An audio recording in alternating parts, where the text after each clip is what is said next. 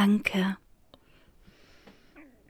Es ist April, es ist der 20. April, und ich bewege mich in inneren und äußeren Aprillandschaften. Es weht, es stürmt, in mir ist ein Hageln, ein Wort und Denkhageln, um dieses eine Datum, und ich weiß es deswegen so genau, weil in meinem Postfach seit gestern nur mehr Texte zum 20. April lagern, genauer Tagebucheinträge. Oder so ähnlich, denn je mehr ich mich damit beschäftige, was das eigentlich genau ist, so ein Tagebuch, desto mehr droht es mir zu entgleiten, als Form, als Begrenzung, als Anker, den man am Grund des Alltäglichen hinscharren lässt, so wie Maurice Blanchon es schreibt. Und ich entankere mich also, und das ist umso absurder, als mir das Tagebuchschreiben eigentlich als Verortung, Vergewisserung dient. Und ich es also nun unwillkürlich von außen auflöse, zur Disposition stelle, und also greife ich zu Texten, die ich schon geschrieben, in denen ich mich verankert, verloren und wieder verortet habe. Ich schreibe heute die Vögel zahllos gefiederte Häute, von weitem dunkle Punkte auf Zäunen, auf Drähten, auf Stangen. Nur noch ein Falke drückt sein Gewicht in die Erde. Alle anderen treiben ins Graue. Deine Schritte jetzt schwer und richtungslos, die spitzen Schreie seeloser Möwen stechen Lochmuster in deine Haut. Federn fänden darin Platz. Du aber greifst nur den Flugwind der Reiher. In unseren Händen brüten nackt einzelne Wörter. Und diesmal schlage ich nicht nur Wörter, sondern ich schlage jetzt auch Daten nach. Diesen 20. April, der sich in meinem Postfach ausbreitet, in die Vergangenheit wächst, so also ist es mit Tagebüchern. Selten erzählen sie etwas von der Zukunft, und ich aber, ich schlage bei Olaf H. Hauge nach. In mein Leben war Traum genauer, in Auszügen aus seinen Tagebüchern, übersetzt von Klaus Anders. Und für den 20. April ist dort zu lesen über den Wahnsinn. Dieser Essay von Chesterton ist herrlich. Ich sollte ihn jeden Monat neu lesen, ebenso Blake. Fragmente eines Tagebuchs ist eine Bekenntnisschrift, ein Zeugnis des Verfassers. Und das passt gut in diese Tage über den Wahnsinn. Und während ich das schreibe, denke ich, dass ich das oft sage oder schreibe, dass dieses oder jenes gut passen würde in diese Tage, die doch so seltsam schmal sind, begrenzt einem so wenig Raum lassen. Aber vielleicht ist das gar nicht so. Vielleicht rede ich mir das nur ein, denn bei genauem Hinsehen passt ganz schön viel in diese Tage. Auch das genaue Hinsehen, dass er sonst ein wenig untergeht.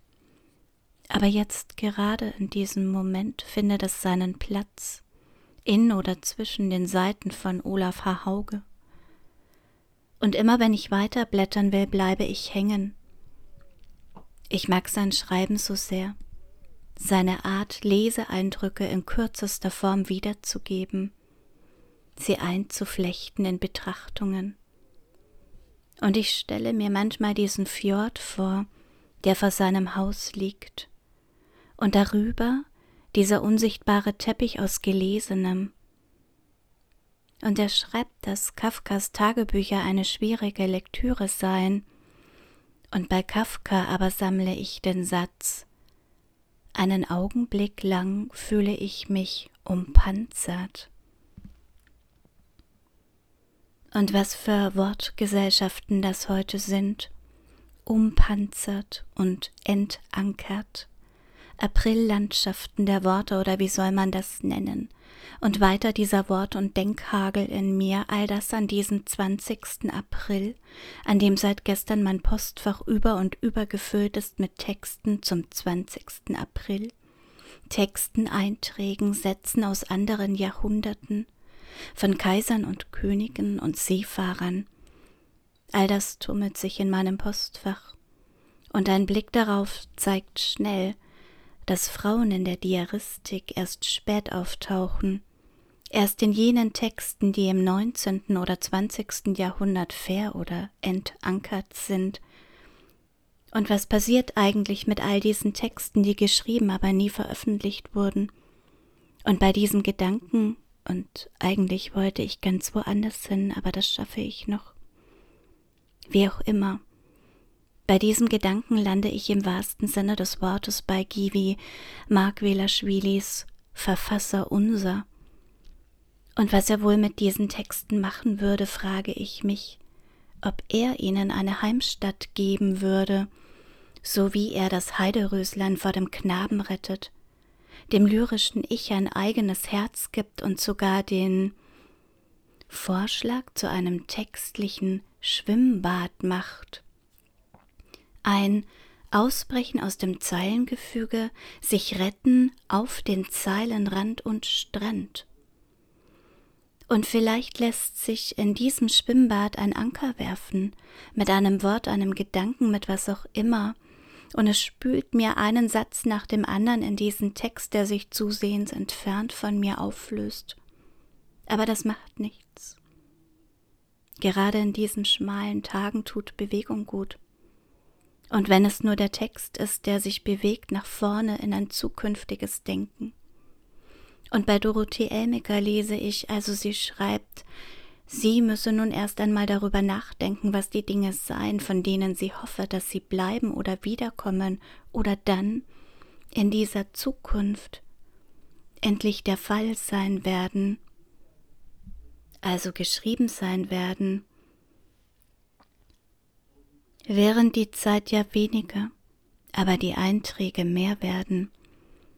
Und heute schreibt mir jemand zu Husserl, ja, du schreibst, und seinem Zeitbewusstsein, und ich denke darüber nach, auch wie ich mich entankert und umpanzert fühle, gleichermaßen.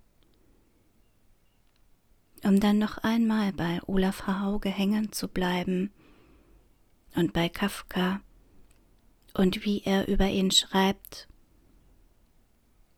Schaue ich mir seine Schrift an, so ist sie leicht und zierlich, spielt mit Worten und Gedanken, auch auf dem Papier, vogelleicht in Neuschnee. Und da ist wieder das Wort. Und wie schön, dass sie sich begegnen. Denn Schnee ist ja ein Wort und Heu ist eines, Trost und Anker.